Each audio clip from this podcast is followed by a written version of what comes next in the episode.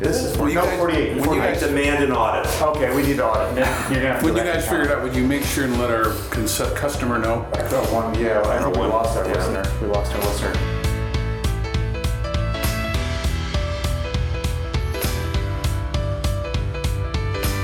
We have Nadeem Mazen, who's still texting. I am not. He's no longer. Me? There's no evidence to that. No, so uh, Nadeem was with us on our prior podcast in 2012. Was it 2012? I was going to ask what year. And, and, and we did what else? We did. Oh, you know what we did? You know who was there? Is um, the guy you saw in the, in the Randall. airport, Randall. Well, no, it was not only the podcast. That we Yeah. That did. Guy. The No. bike guy. Yes. Yes. Yes. Ah, I think about We it. just saw him two weeks ago. Yeah. awesome. So introduce yourself. Nadeem. Okay, I'm Nadeem Mazen. I'm a former Cambridge City Councilor, um, founder of Jetpac, a, a nonprofit that trains underserved minorities and Muslims to community organize and run for office across the country, um, and the founder of Nimblebot and Danger Awesome, which are this hands-on Right. uh, co-working space, and my continuing um, 10-year now uh, design firm, which does interactive design, software, apps um, at nimblebot.com. And I put all of that aside, including most of my political life, to start now something called Fabric, um, which is a social network that does not take advantage of you. We just had a pretty great funding round in uh, Asia, and so I spent two months in Asia, and we are uh, doing a lot of community development and uh, software. And who's the guy on your right? Oh, yeah. I'm, Not oh, you. The other, the other right. Oh, hi. Um, Well, I, I missed the last podcast that was, uh, Nadeem was in. Oh, But, you yeah. were just Yeah. a baby then. Yeah, you were very young. at that yeah, point. so anyway, yeah, so anyway, so my name is Mick Williams and I'm the president and founder of Boston Harbor Angels, a Boston-based angel group. Who's the guy who panelizes and has a voice like mine? That's probably you. Self-described. Go ahead. You introduce yourself. I'm Dave Fausner. I'm a lawyer, an IP lawyer here in Boston. And I'm Mark Thurman. I don't know what the hell I do, but You- I'm here. Great. You drive a Tesla. I do drive a Tesla, and it's it. Do you talk about danger awesome? Scratch out danger. It's just awesome. Oh, great. And, and I parked in the EV slot over in the lot right there, and it's awesome. I find the market. So tell us about the new business. Okay, so I've, I've given you a lot in a very short period of time. Hopefully, that's all the Can we ancient just ask history. a couple questions before you go into that? Yeah, yeah. How were you funded before? By angel investors or, You mean in the other business? yeah, the other Most of business? my businesses have been, have been self-funded. I, I've in some way gotten some clients to pay for my crazy ideas. Uh, my friend Ali and I did a, a viral music video for Grammy Award-winning band OK Go. Um, Oh, that's right. that funded much Did you of did you do the treadmill one? No, no, no. Everyone asks if we did like the crazy ones. We did like a very low key one that went viral, first on MySpace, then on YouTube. Yeah, Got credit for me knowing that you know who OK Go was. These two guys Good were for like you. whatever. No, no, good for you. I mean, even my sister's generation had forgotten who Yeah. OK Go is. Um, they were a, a, a three or four year blip and got a Super Bowl ad and all Right. that. But but I've had some crazy times, guys. I drove from England to China after remember undergrad, and, and a biotech paid for it. Right. And they, they you know, we, I did animations, so they got some value, but they put their Is, isn't there some water in between? There's a. We took a channel. A, a, a, You went through the Do- channel? Dover to Calais. We took mm-hmm. a, uh ferry across the channel. Did you answer Mick's question? I, uh, I, I will. I will get there. So so so the question overall is how did you fund it? And the answer is I, I, right. How did you how do you fund these things? And the answer for most of these is that I've had to pitch crazy ideas and try to get big budgets, and for the most part, that has worked on everything we've tried to do. Uh, whether it's ca- calling friends out of the black book for Well, city, are you gonna do it again? That's the big, are you gonna do it again exactly the way you did it before? So the, ne- the next thing I should explain what it is and how we funded it. Yes. It, Okay, It, it- yeah. It's it's a um, it's a social network where users own their own data, where if users want to accept ads, they control the nature of the ads and they make the money for it themselves. Right. So I want pizza ads, or I want Which whatever. creates alignment between the advertiser and the user, and ostensibly goes beyond beyond just blasting people with more and Right. more ads, and instead creates creates some kind of immersive ad environment. I'm going to mm-hmm. talk to you about my product. If you already own my product, I'm not going to advertise it to you anymore, but I will ask you to evangelize it makes sense. the future of ad- advertising in some sense. And so that's, you know, that's what it is, user owned, focused on developers. It has a cryptocurrency component. We believe the future of social media requires financial incentive and in some cases very tiny financial incentives. Right. Take five cents to click on this or take 25 cents because I sold it for a dollar and you helped. You know, Right. if it's subscription content. So I can I can share thing coins from my wallet. Nick still doesn't get this. No, no, no. I, I- I think it this is- seems is like brilliant, it seems like if you can control your information, you need a blockchain, some type of blockchain software to do that. Yeah. You got well. It's because it's user owned. It makes sense that it would be. You know, people may not know what blockchain is, but we're basically talking about a user owned, decentralized system. We're talking about something where, if it's user owned, then the data shouldn't ultimately lie in the hands of a major corporation. What's compelling about this? What, why would this be compelling to, on top of all the other social networks, which at least for us is Facebook and LinkedIn, and yet there's billions of others. Yeah. Why would this? Why would I spend time in, in uh, log into, if you will, or go to this portal? I think well, we talk a lot to content, key opinion leaders, uh, and content creators and influencers. So when you talk to these folks, they are, you know, there's 450,000 influencers on YouTube at the middle class and the lower class of influencers.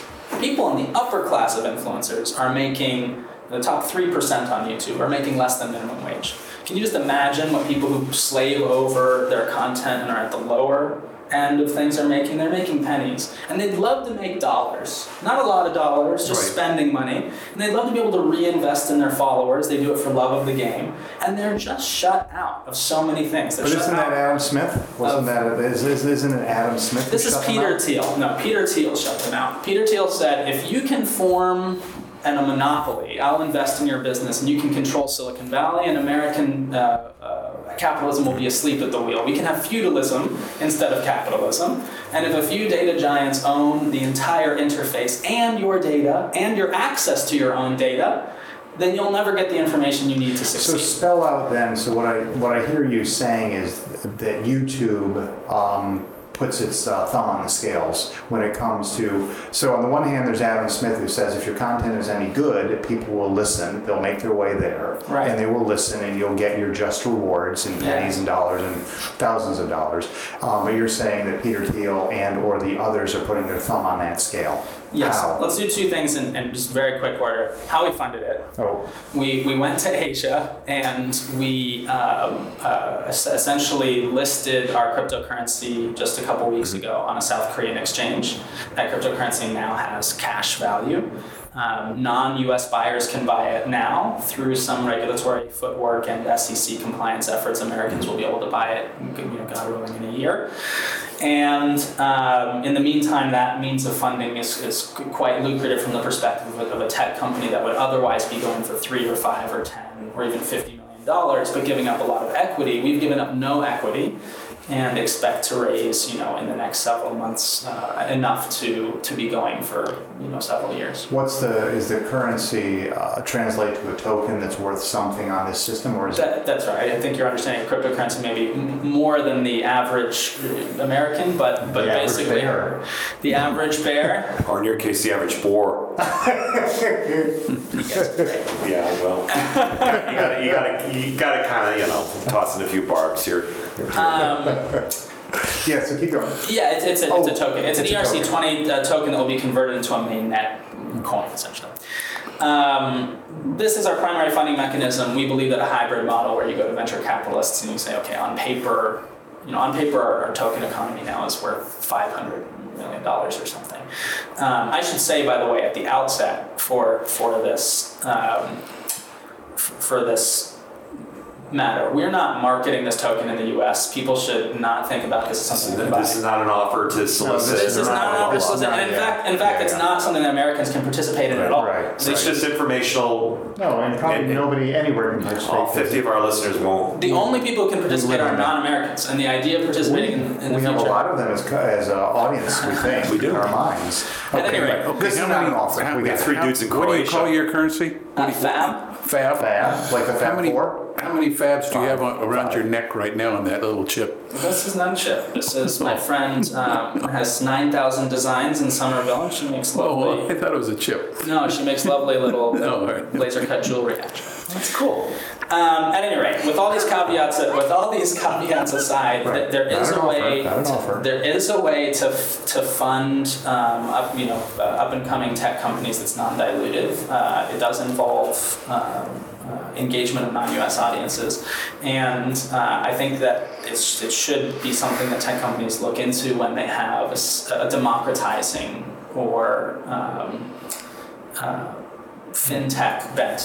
When you offered this uh, currency slash token, Yeah. um, and I didn't mean so much the protocol for the token, but um, it, whether it was a utility token, that is in the end, will it entitle the owner to something, or is this um, when you offered it, what what made it compelling, other than Right. people in So general now have onto too the- much money? Now they on want- your, your yeah. question. I just didn't want to have two questions Sorry. at the same Nick time. doesn't- Okay, jump in then. uh, third question. all, all, all I want to say is a, a shout out to our former co-host Ziad, who would say Blockchain. the word blockchain, in every Blockchain. podcast because he thought the word blockchain should be uttered. So Ziad, this one's for you. fun, to, fun to say. Uh, I I mean, think, think of how social media works today. It is not a democratic system. Right. It is. It's a very strange system with perverse incentives. And if you have a chance, go watch The Great Hack on Netflix um, by the same director who did The Square.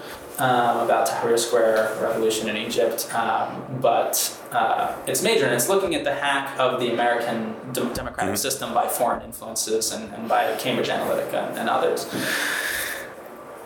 Facebook and LinkedIn have, have some weird incentives. Facebook has an incentive to show you unsatisfying content. They want to show you as much content as possible that is unsatisfying. Interesting, but unsatisfying.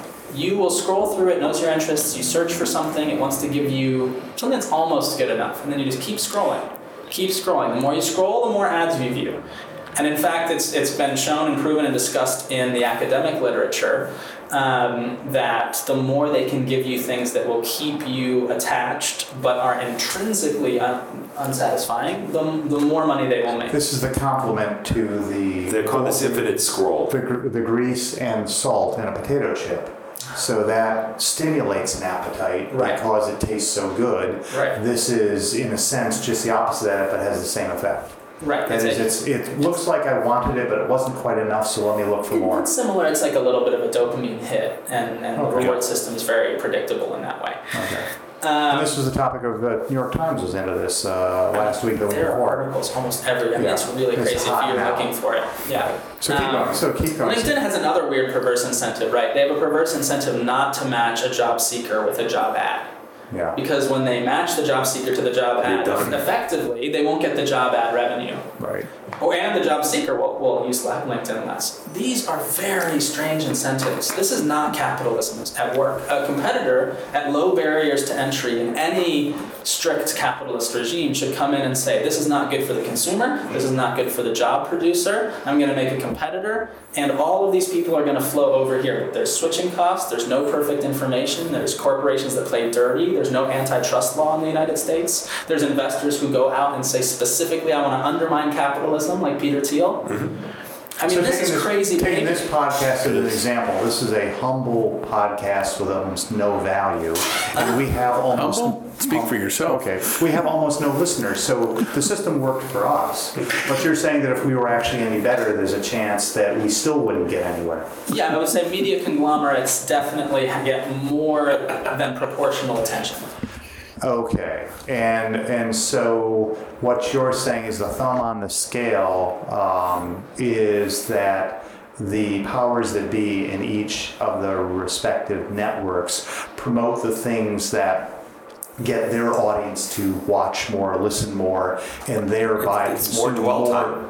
That's right. more dwell time, and that gets them money not because of the content that uh, us mortal It's souls. not the quality of the content, it's the quantity of the content. Right. And what you're saying No, is, that draws them in. I'm saying that in the end, the, the Peter Thiel, nobody makes any money off this podcast. We certainly don't. Right. And nor does any network, which in our case is Squarespace and Apple. They don't make money off this. But Apple, or in your case, YouTube, or the case you use an example, YouTube, etc., they make money not through this content, but by promoting ads on the side. So they pretend they're promoting content generated by users, but you're saying in point of fact, they're just keeping your eyeballs glued so that when they put ads from people who pay them on, That's right. they're consumed. And that's the whole point? Well, I mean, that maybe I think I think that's demonstrably the whole point. I think what's even more insidious is they have so many data points on your behaviors. They now can also listen to your microphone, right? So they are also they have like real life behavior correlated to your online behavior.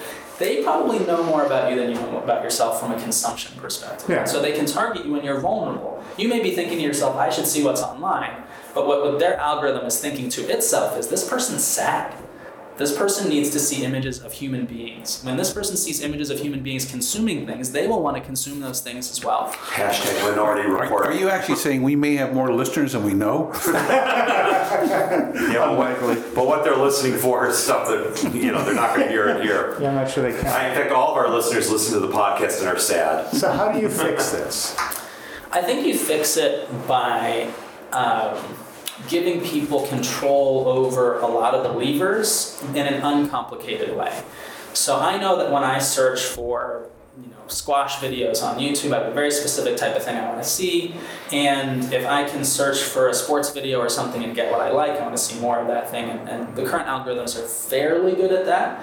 But they're better at showing things that, for example, have ads accrued to them for their own income than totally honoring what I want to see. And If I had control over that switch, I would use it. And I'm sorry, so how would you, con- what would this switch allow you to do? If I could see only content that, if I could see only the best content, and I didn't have to see the content that YouTube wanted me to see, YouTube wants me to see more ad driven content Agreed. than simply high-quality content. agree. If I had control over that switch, I would appreciate it. And what would define high quality?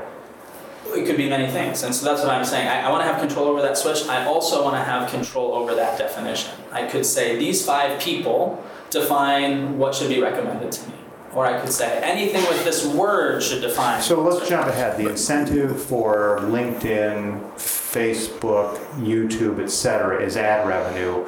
Are you going to make this a uh, ph- philanthropic effort where you generate your money using cryptocurrency um, and use that to fund a network for the social good?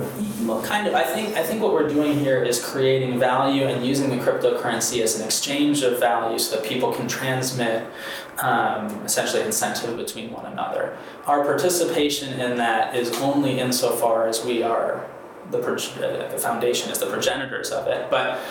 But really, we're participants in the ecosystem, and the rewards for us are the same as the rewards for everyone else. If you increase the users on the system, you get rewarded.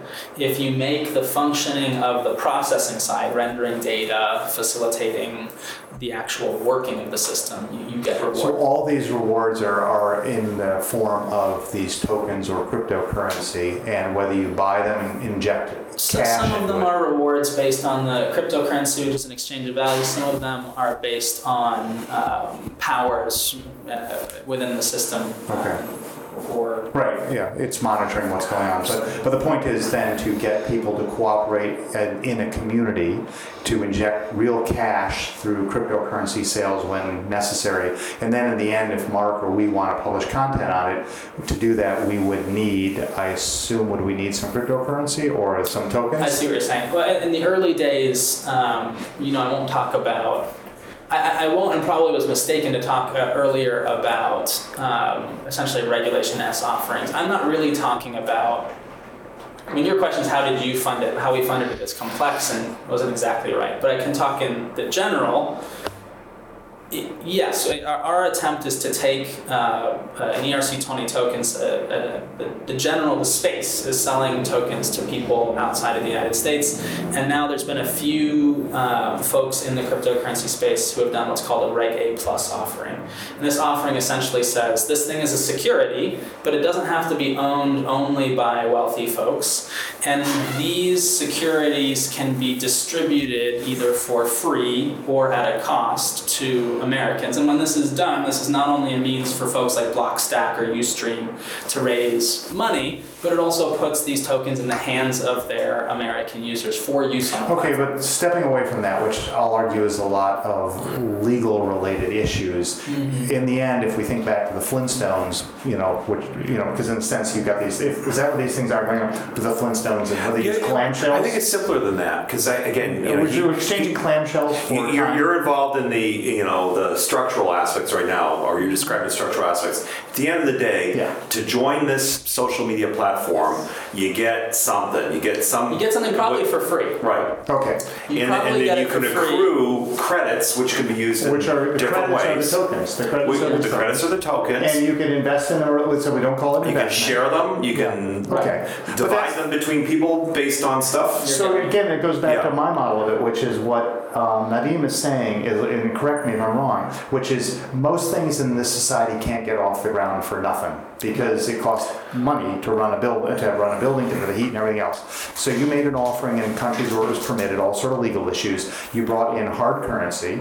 Um, you're using that hard currency to build an infrastructure, and people can think of that hard currency, I'm sorry, people can think of the tokens as an investment, but that's not the shtick that we care about now. What we think of is those things are tokens that allow you to it's- do things on the network. Here's here's my cut. The, Yeah. the same fuel that he financed the company, little Yes. sips of that fuel can be used to use the platform Yes. and to and Yes. get your friends and get things that are interesting to you, and you share little bits of fuel. Yes, That's That's right. correct. We're basically, yeah, you Yeah. got. We're basically testing this in Asia over the next year, Oh, okay. and then looking for ways that we can introduce this to the global community in such a way that we don't um, actually engage in any type of selling efforts or distribution That's right. efforts. So what is the incentive? So now I'm sitting in Seoul, South Korea, thinking, well, I can go onto Facebook, I can go onto YouTube, or I can go onto this other platform. Why would I go onto this other new Right, platform? back to your original question. I, the reason I brought up these perverse incentives is, and, and I began to answer it from the perspective of influencers and content creators, is that these folks at the bottom of the pyramid are making almost no money. They have a tremendous number of followers, even at the bottom, tens and hundreds of thousands, maybe not millions, but in aggregate, 450,000 people with 10,000 followers each is a Right. bonkers chunk of the population. Yeah. It's like the internet using population of the world. So, you, you know, um, you basically have this situation where the people with, with their fingers on the dial Yeah. of internet culture are not making any money. They only want to make a little bit more. And they would like a system where they have control over more levers. And they may want to control those levers themselves, or they may want to have someone else they trust control those levers, but they don't trust you YouTube. Okay, so you're going to remove not the middleman, but the big man at the top. The big man at the top is the is the woman or the guy who puts his thumb on the scale and, and twists the incentives so that in point of fact, the real content is getting no no reward. The reward is going to the big man at the top who runs ads. That's right. You're removing that and democratizing it through a foundation. And it- that's right. And, and we basically say that there's two things that are going to blow people's minds. For whatever reason, privacy isn't blowing people's minds. They're like, oh, the government's reading my text and AT&T is going to get immunity. Okay, you know the uh, the the. Um, you know, uh, uh, corporations read my private messages, my intimate messages, like all of these things. It's the new generation. No, This is- problem. Well, this is back to the Scott McNealy, the founder, one of the founders of Sun, saying everybody needs to know that there is no privacy. Right. Yeah, but and there could apparently- have but been, doesn't but there's matter. not. But in you're saying, That's right, in point there could have fact, it doesn't matter. So, so you're, you're not Yeah. worrying about that. We're not necessarily worrying, but we're saying that that's going to add fuel to the fire. People are taking this stuff in and don't know about that they have an alternative. People are frustrated. Uh, an analog here is that people are frustrated with politics but don't know how to change it. Yep. But when something does change it, this this thing that's been happening with privacy is going to really add some fuel to the fire. And the thing that is going to change it is that people don't realize that their products are bad. People don't realize that Facebook is just a We photo- realize our product is bad. Yeah, yeah. but no, no, sorry. Users don't realize how bad Facebook is because Oh. of the lack of competition. You have to have millions of users before you can compete with Facebook. So Yeah. no one competes with Facebook on quality of content. People compete with Facebook on can I get as many users? And the answer is no. So no one compares to Facebook in terms of a better interface because you wouldn't even know about that. Right. interface. How about YouTube? But if you Yeah, if you sorry. go back to square one, And the reason we can watch a football game or watch a news broadcast or whatever is because it's advertiser supported. Right. And we make the choice to say, okay, I'll put up with the ads and watch the football game. It's not listener supported like NPR. But, well, that's. still putting up with ads. Have you ever heard any different ads on. NPR? Oh, no, I don't think they have ads. They tell me they don't, right after they tell me I have a discount tire. Yes. Right. Anyway, so I guess I love so. discount There, tire. there's some basic costs, as we alluded to earlier. How are those to set up the infrastructure to do that? How's it going to be take place? This cryptocurrency, there has to be something to make it a currency. It has to have value. It has to have scarcity. It has to have certain things. So. Why are those people putting money in? Are they altruistic, or are they, are they just? Where are we? I think to try to say this simply, um, the, the people participate in the, if, if Nadeem is able to build an ecosystem which exchanges cryptocurrency for content without the big man at the top uh, bringing I in would money say for that's a own- great idea. Okay, but- no, no, no, but then they now get rewarded as many tokens slash coins as they deserve in accord with an Adam Smith based model and not in accord with a Peter Thiel based model. Then they can walk out the door of a nice podcast room like this with concrete walls I and they think- can I take think your you're boiling the cryptocurrency. ocean. No, they, they can take the cryptocurrency and exchange it for real cash among the rest of the population that doesn't care. Now they've got money. Yeah, I think it's even simpler. This is social media Rev 3. Yeah. Okay, you had, you you know, uh, AOL and MySpace and all that, you know, Rev 1 stuff, Facebook, Twitter, uh, YouTube, that's Rev 2. This is Rev 3, where the I, users. I did leave your mic off. by the Thank way. you. Where the users, uh, users in control of what ads they get, they're actually actively uh, participating in selling their, their eyeball, in a sense. Oh, they're- And- Correct. Oh, right, oh. right, right, right, right. See, I So- got it. I They're, understand. they're eyeball whores. Well, They're- they're eyeball lessors. yeah. Well, I mean, I would say, you know, if you're going to be watching something, right? It, it, if, perhaps in partial answer to your question, you're right. The the That's very unusual. The was this traditional- mic on? I was right. Mark was right. Just like round of applause. the traditional the traditional viewer of Clock is media right once a day, twice puts a day. up with ads but doesn't have a choice. They don't really Right. have a choice. If they want to watch the show, the question isn't what ad should I watch. The question is did I really want to watch it or not? But in, in this new model, Right. you can say I want to watch the content and I want to watch the ad and I want them both to be good. Or I want to watch the content and I want to pay for it out of pocket and I don't want to watch the ad. all using this funny money that's which also converts in the real world through the investment Well, I mean, let's let's call it instead of going through all of that, let's just call it a means of exchange of value. yeah, And let's mention assiduously that we're only using it and testing it in Asia and not for right. American It's not- audiences. not for offer, not being offered for I don't want to watch any. I don't want to watch any ads, but I want all the fun stuff. So, what, do I break down the system? You want? Sorry, all which ones? I want to watch all the fun stuff, but I don't want to watch any ads. So now, am I? Ideally, you should be able to put in cash or any other m- means of Okay, value. all right, We're just okay. trying to make it seamless to do so. We're trying to give the user choice. Will there be a foundation, There is a foundation, and, and who who will control that? not us. Who's who will? Uh, not Mark, I hope. Mark's not on the foundation. Okay, good thing. Yeah, Did, o- o- did he Nobody mention he's wants on the board of the Over time. MIT Enterprise Forum? Oh, really? Yeah. Yeah, we have to mention that every time. Congratulations. We get Executive committee too. So, Oh, so, so, you know, over time, that one. obviously, as you recruit, you want Nothing. you, you know you want you want the foundation to, to have people who know what they're doing, and you want to you want to Right. recruit very carefully. Um, So it won't be Mick either. right now, we're focused on the corporate side, which is you know actual execution of the platform, building the platform stuff. So how will the you were able to raise? Oh, you raised money through through the sort of kabuki of cryptocurrency. Um, Just the normal Reg S offering. Right. Okay. So now that, that's that's sort of the legal side, but the bottom line is you went out to a market which has extra money and likes cryptocurrency, and whether they were duped, and I don't mean that in a bad way, or they were correct in investing in you because they thought these things would increase in value and also have a function. That's how you injected We're money really into this. thinking about it as a functional thing. We go out there and they ask, "What are you building? Who are you? How likely is it to happen?" And I think when folks hold on to this, they they actually, you know, I don't know why people invest in other cryptocurrencies, but with us, I think there's a real intention to use them. So why is it not then that uh, now powered, now empowered class that is the folks who bought the currency? Why are they not the big man at the top? The sort of the, the multiple Peter Thiels. Our feeling is that every user will have some amount of free currency and some amount of currency they've got for doing digital work. When you join, you get a certain amount. It should last for a really long time. Having more of it will be better for a lot of reasons, including being able, being able to advertise, evangelize, promote other people, ask for incentive help, incentivized help. Um, I don't think there's, I mean, in a capitalist system, all kinds of people are supposed to, to have inputs, have means, have, have um, I don't know, some sense of stake in the community, and, and, and ours creates that system. But but in a YouTube type scenario or in a in a Facebook type scenario, everyone has uh, a consumptive use of the platform, but people don't have a stake in its operation. People don't have a stake in the transmission of value. So can we um, stop or let, either let Mark or Mick uh, panelize for a minute and point out that we've actually been talking about failure?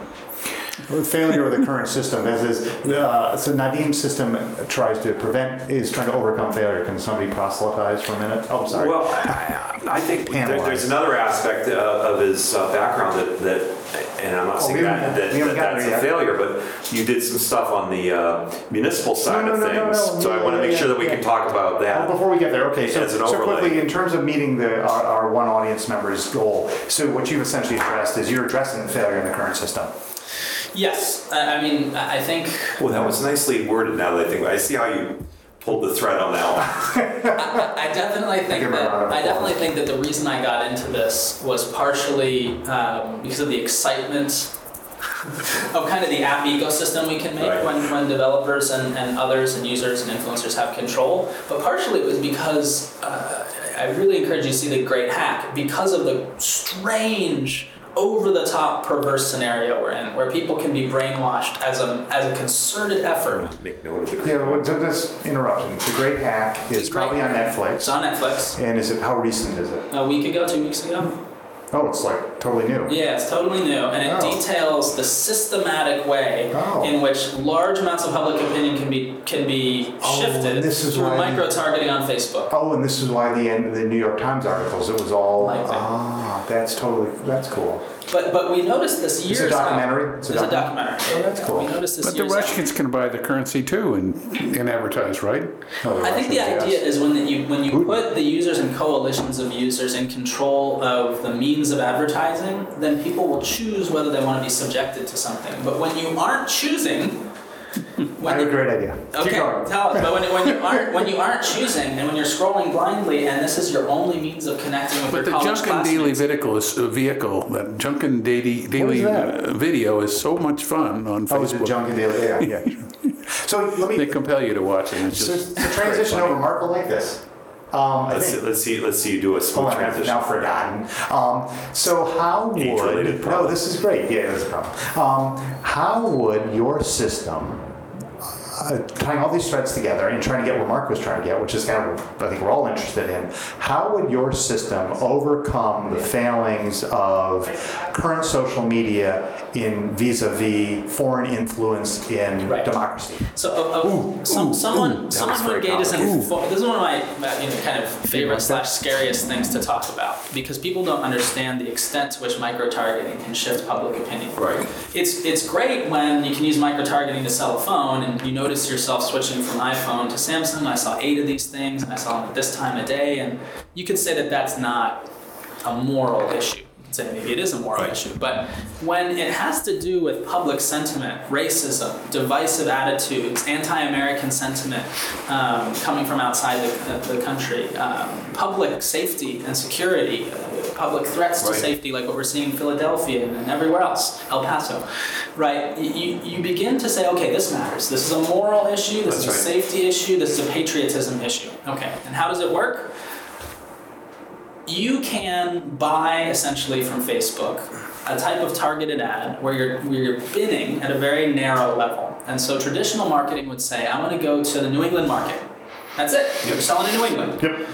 I want to go to the West Coast market. You're selling the whole West Coast. And I'm, I'm going to do a 20 million ad buy. I'm going to do a 40 million blunt instrument. But when you have Facebook and when you can target two people at a time, you know, that some people say uh, uh, leaked that, that Trump's campaign was binning 50 people at a time Oh, you would get collections of people that were 55 to 56 female had recently read Politico within the last six months, lived on this street, and that's the bin. And you deliver the message. And you deliver, and what's the message? You know, and the whatever. message is based on research. The message is based on fear. The message is based on when you can bin at that level, and when you can decide to pick only the people who are persuadable, but they're only persuadable because of their mental health issues.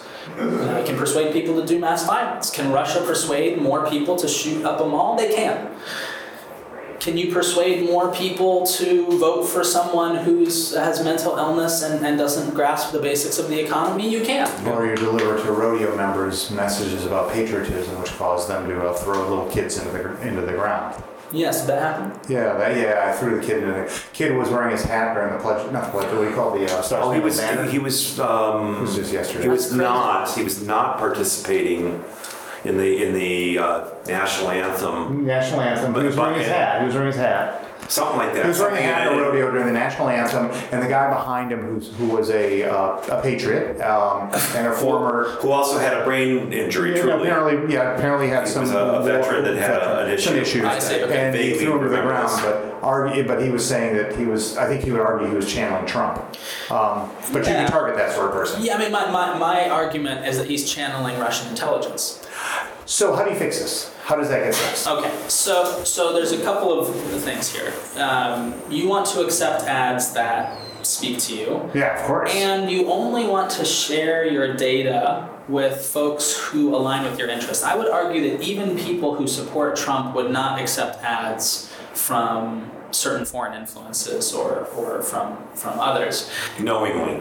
knowingly, but I would also say in a non-Facebook controlled um, Right. system, there would be more transparency about which entity represented what. But couldn't I draw them in, jumping ahead, couldn't I draw them in and say if I were uh, Putin's um, brother, sister, chief uh, information officer, couldn't I draw Maybe. those people in? In a closed system, there's no journalism, there's no discovery. You just, I mean, you just point a finger at a big corporation and say, if we could get in those databases, we would know. But in a in a public, democratic, transparent system, But can't I tie one to the other, net one network to the other and bring the, the information over?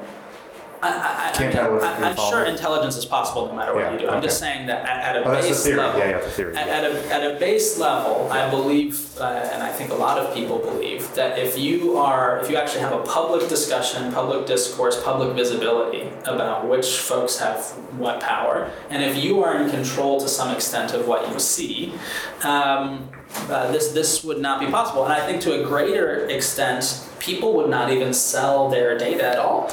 But I think a lot of people wouldn't make the choice to sell their data for the purposes of advertising, Right. except to a very uh, narrow But set. this is you choose who you rent your eyeballs to. yes. Yeah, but let's assume that people like studying in echo chambers. Mhm. Um, if that's the case, and you don't, uh, and you don't, the, the foundation, then the foundation doesn't force the injection of alternate views. I think people are just going to keep sticking their heads in the same echo chambers. People are going to take control of those echo chambers and twist it the way they want to twist it, which is, you know, I used to really like Clinton, but I've been listening to these things, and you know, mm-hmm. somehow I like Trump now, or Yeah, yeah, whoever it is.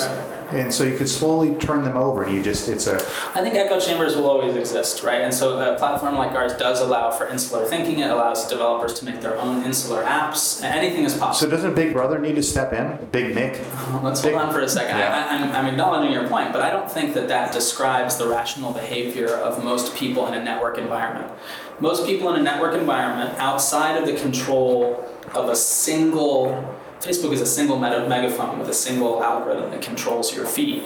But when you have a diversity of algorithms, I actually don't think it's a race to the bottom. I think that the free market economy has demonstrated that when you have competition, very often you get a better outcome, and that better outcome is not just financially better, it's often richer, more educational. And I think as people find richer and more educational content, they often end See, with more nuanced and more appropriate I'll behaviors. argue that you could give people freedom, they just play games. Well, maybe, so, you know, again, this is like the internet knows your dog or whatever that old meme was. That may be so, Well, but the internet doesn't know you're a dog. It doesn't know That's- you're a dog. I yeah. know there was some New Yorker Oh. car- cartoon that the internet uh, doesn't know that you're dog is a picture of a dog Mm-hmm. clicking something or other. But um, but I think you know again this is this might be social media you know rev 3 Mm-hmm. wave three, whatever you want to call it. Okay, here's the very personal question. Yeah. How did you get to this point that you thought this was important? What was done Yes. to you that drove you to this Oh, boy. Okay, extreme? Here's, here's what was In my political life, I think I had unusual good success with all kinds of marketing. I had good relationships with journalists, good relationships with, with TV and radio. You were a manipulative marketer. I, you know what? Actually, I did the opposite. I said I'm not going to go out there and try to make a point or get votes. I enjoy talking about certain issues. I'm going to talk about them authentically, maybe sometimes to the exclusion of what I should do for my own campaign. Correct. And it worked. People said, "Hey, that's we like your points, and you seem not to promote yourself overly much." Okay, so so far, You're in. Sounds like us. so far, so so far, so He's, so mu- good. he's far more altruistic than we are. And when we, and no, I'm just surrounded by altruistic friends here. When when when I went to the social media side, I think I had some of the same success, but I also noticed some of the pitfalls. You know, I, I you can. You know, you can scrape data and amass a huge amount of data. You can target people by geography. And I started, you know, I didn't do anything Cambridge Analytica esque, but I definitely found a good way to target people geographically on Instagram. And I don't think my targets on Instagram voted. I think I targeted people who were younger, less into it. I think maybe Cambridge. maybe they voted the second time. Uh, maybe maybe they got thinking about voting. Maybe they got thinking about more community organizing and participation than about voting. Fine. But what that raised for me is that this could have been used in a, in a heavily manipulative way, not just on Instagram, but on many other platforms. And we began to develop this thesis before Cambridge Analytica that not just that you could manipulate these systems, but that it would be in the best financial interest of the platform to facilitate this. And so the thing that we were afraid of happened live as we watched it. We watched the Trump campaign accept help from Facebook and Clinton campaign deny it. We watched Facebook uh, want to stick it to the world essentially by showing that they could elect someone who was unelectable. We watched foreign powers put their finger on the lever live. Um, first, admittedly, on Facebook's part to the tune of $100,000, and then later, upon inquiry, apparently to the tune of tens of millions of dollars that Facebook let through. Um, and, and, and all of this was, I think, obvious to people who are working inside Facebook and less obvious to the rest of us. And, and though I came online late to this, the solution to me was not um, just to compete with Facebook, it was to create a public utility for something that should be public. So should it be funded by the public? Yeah, this, this should be a, this should be. A governmental entity? It doesn't matter whether it's governmental or Then for non-governmental. sure it'll be manipulated. It, it, it doesn't matter whether it's governmental or non-governmental. I mean, there, there are certain government entities that re- retain some quasi-independence. Um, a census is, I think, usually a good example, but but it, frankly, it doesn't matter to me. In our in our case, you know, we're, we're, we're trying to make a um, both a kind of a, a public-private No, I type of thinking- thing about it, right? It has a public component for the good of society, and then it has a private component, almost like um, IBM these days. This is like for Unix and Red. Hat. Yeah, yeah, you got it. That was the point I was going to make. Oh, this, good, okay. This sounds a lot like you know Unix was like we're, we're going to create this operating system, do what you want, and then Red Hat was we're going to create a support model that a lot, we monetize Unix essentially our flavor of Unix through a support, a support subscription And when offering. one does the other, when one does well, the other. How do you right. spell Unix? Uh, UNIX. So can Oh, I, I want to ask, it, it was Multics without the you know what. it's, ge- I have a geopolitical question. We're talking about the homophone, of course, right? No. Yes. Oh, yeah, yeah, I would think. So the, here's a geopolitical question. On the one hand, I'm we have talking about the harem, harem watchers. On the one hand, we have N-U-C-H-S? Yes, that's what I was thinking. That's what I think. So on the one hand, we have the, That one. um, the, I I'll spelled it say, the right way, I think. Iran, Russia perhaps, um, and others who are trying to influence the next election through social media. And on the other hand, we have China who is trying to influence the direction in the other, in the, in the opposite direction, I think, um, using economics. Yeah, you follow me? So how's this going to come out? And how do these two, neg- is this like Mothra versus Godzilla? So there's two very different networks. One is a network of the people, and the other is a network of the, of the capitalists. I mean, first of all, look at look at Syria, right? Yeah. A proxy war for global power. yeah. uh, you know, behind the, one of the greatest monsters of all time, Bashar al-Assad, right? And, and the country has been obliterated Yeah. under this guy's uh, thirst for power. Um, is America now a proxy war for Yeah. foreign powers? That's well, a isn't crazy it, isn't it. Russia versus China right now? I don't know. I don't think it is. I think it's Why not? Russia versus America. I No, think no, no, China. no. That, I isn't think China China's- weighing in? Isn't China weighing? Isn't China trying to? Isn't China trying to fight Trump out on the tariff issue so that the economy tanks? They're willing to take themselves down to tank just to drive him out. So first of all, um, I think I think the view now is that the trade war maybe harms us more than we thought. That Right. maybe China flinches first, but all of this. I mean, I was just got back from two weeks in Shanghai. Yeah, Like, China's crushing it. China's going to take doing over fine, the world. yeah. They're doing. I mean, I'm not saying just economically. They're doing fine on infrastructure, an enormous middle class, consumer behavior. People talk about Chinese debt. Forget Chinese debt. Yeah. China is up on all indicators except maybe educational primacy. So they can outlast, and they soon will be. So they can outlast this trade war. I don't Doesn't know if that they drive can- Trump out? I don't know if they can outlast it, but I don't think that's an electoral policy. And to the extent uh, on China's part, I I don't. I thought they. I thought that. I thought at least some of the pundits were saying that was China's whole goal to make to to drive the economy down here so that Trump is out because To, he's to- riding on the economy. to to, the extent that that is China putting their finger on the leader, Yes, lever, yes. that is a traditional and almost acceptable means of geopolitical conflict, right? You can you can do something with your own economic sovereignty that makes it tough for someone else. That's accepted. Why is that any different than than uh, Russia Because what playing Russia, social media? what Russia is doing is breaking the law to brainwash people, both of which are not acceptable. Well, China's manipulating currency, arguably. I don't think uh, traditionally China's done very strange things with currency that have benefited them and have benefited us. And, and I think if we had been smart, we would have opposed it much earlier and developed our own manufacturing economy using Yeah. technology tools and automation Yeah. when we could have 20 years ago Yeah. or 30 years ago. And instead, we took cheap stuff and we thought, invite people in to and we thought, and we Yeah. thought that China would never become Japan. And I think anyone with, with, with good insight would have said, of course, China's going to become Japan and 10 times Japan. Right. Yeah. But yeah, so we took the easy money then, then, and now we're going to say they're currency manipulators now. Yes, correct. I, I think what they're doing is within the, the set of tools that they have, um, in the face of something that, from their perspective, looks absurd, Yep. as an alternative to collaboration, which is Yeah. what tentatively most regimes have tried to do since Yeah. Nixon Right.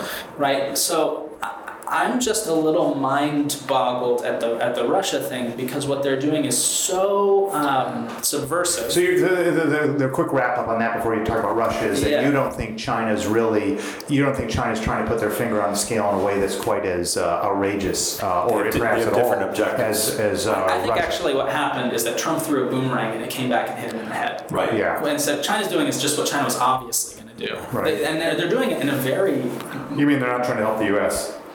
Well, I think they're not trying to help the U.S., but I don't think they're out there for it. Like they're surprisingly judicious about this response to this trade war. They're not out for blood. They could be doing a lot more, right? So they're out there making a, a measured response and trying to coax Trump into dropping things, and to some extent they're successful. Right. He just just today. Delayed Oh, what his- happened today? Uh, he delayed the uh, Oh, the yeah. imposition of Oh, the next Yeah. set of tariffs. Yeah, Okay, yeah, yeah. today or yesterday or something. sometime this So just to some Yeah. extent, their political tete-a-tete. That was for the kids and Christmas. Yeah, it's all it's all about the kids for him. Holidays. Holidays. So to some extent, that that that, that political tete-a-tete is working. It's Yeah. predictable. It's somewhat Okay, it's reasonable. And and Trump is being insane from an economic perspective. We need to put pressure on China by investing in infrastructure and education, and to some extent, uh, the Asian theater of conflict and certain other things that we're not doing.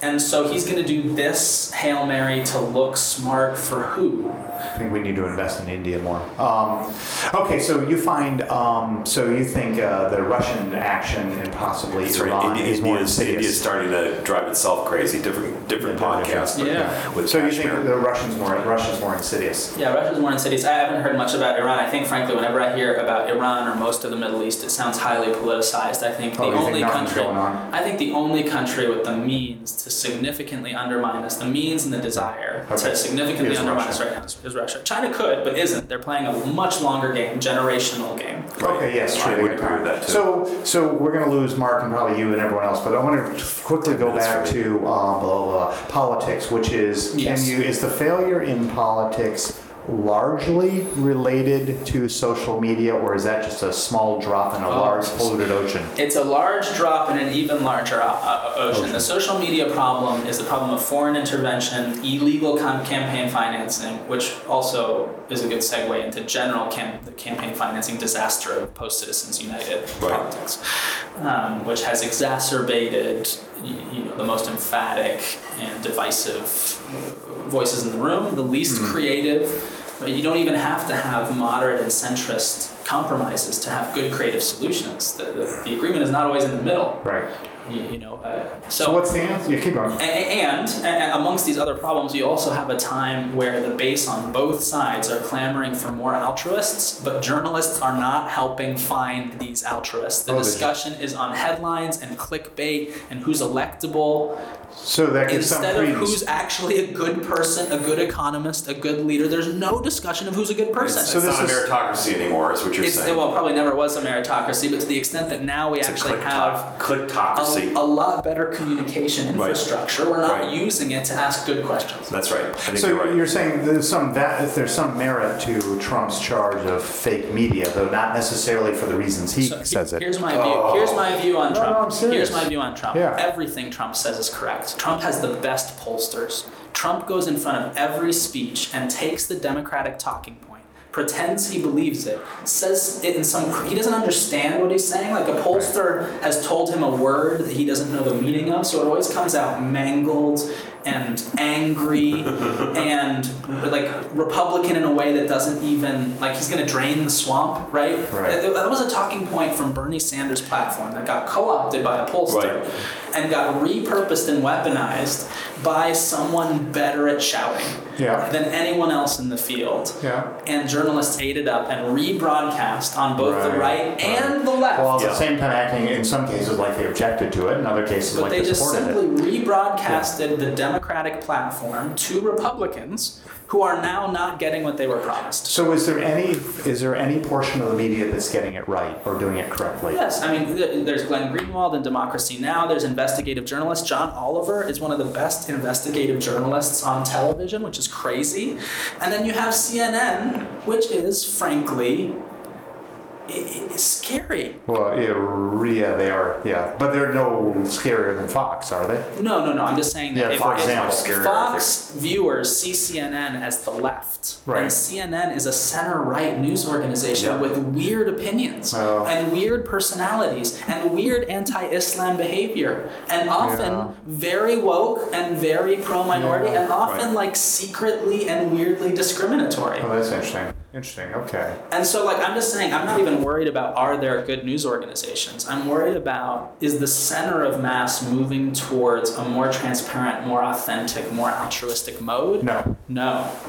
So how do we get there? You- And, and, and wrap this up because we're going to lose all of you. I, think it's up to us. You know, it's consumer behavior. If you, if if a thousand people tweeted at a news article, I actually like Seth Abramson on Twitter. He breaks down all of these. Um, He's like a live Trump uh, exegesis. He, he gives you the deep read on what's going on from a legal perspective. I think he's a professor at UNH or something. Um, but he will often take a headline and rewrite it for the Washington Post. And like no one responds. He gets a, a bunch of weak retweets and stuff. But the Washington Post never comes forward and says, "You're right. We wrote this headline for Trump. Our bag. Ah, yeah, as yeah. much as we dislike the guy, Yeah, we yeah. wrote the wrong headline." right, right, right, right, Right. And so now we as consumers can come out, we can retweet that, we can talk about it, we can talk to our What's our journalists. incentive? I think our incentive is to have a better discourse. I think actually we are all mean, passive consumers. once we get our heads out of the echo chamber. I think whether we're in the echo chamber or not, I think there's some extent to which we can recognize and appreciate fair play. I think there's people who like to be beaten fair. There's people who like to read something that they don't agree with that seems fair. There's people who like to learn. I think that's a solid. That used to be the like core of the American experience, or at least it seemed like it. I still think that's a solid like 20, 30 How many of years people. before we get there?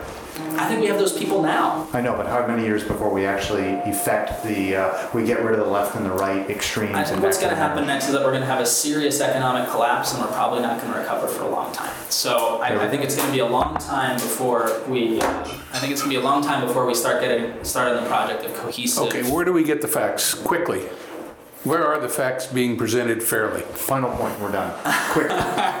Well, you can always check out our platform at fabrk.io, F-A-B-R-K.io. Yeah, we knew I'm that. At Nadeem Tron on Twitter. I think the real facts are being distributed uh, by, by your lovely selves. Um, I think I think I think John I think John Oliver. Frankly, if you want to watch something every single week that will take you in a new and interesting direction, you watch John Oliver and Hasan Minhaj. John Oliver on HBO Hasan is, is, is hysterical. on YouTube and Hasan Minhaj, these people are He's talking hysterical. about working conditions, they're talking about coalition building, they're talking about implicit racism, but they're also talking about the economic implications of major pharmaceutical and other industry decisions that have not been covered in, in news in a substantive way in a long time. Thank you. Nice talk. Good job. Good to see you friends. again. All right.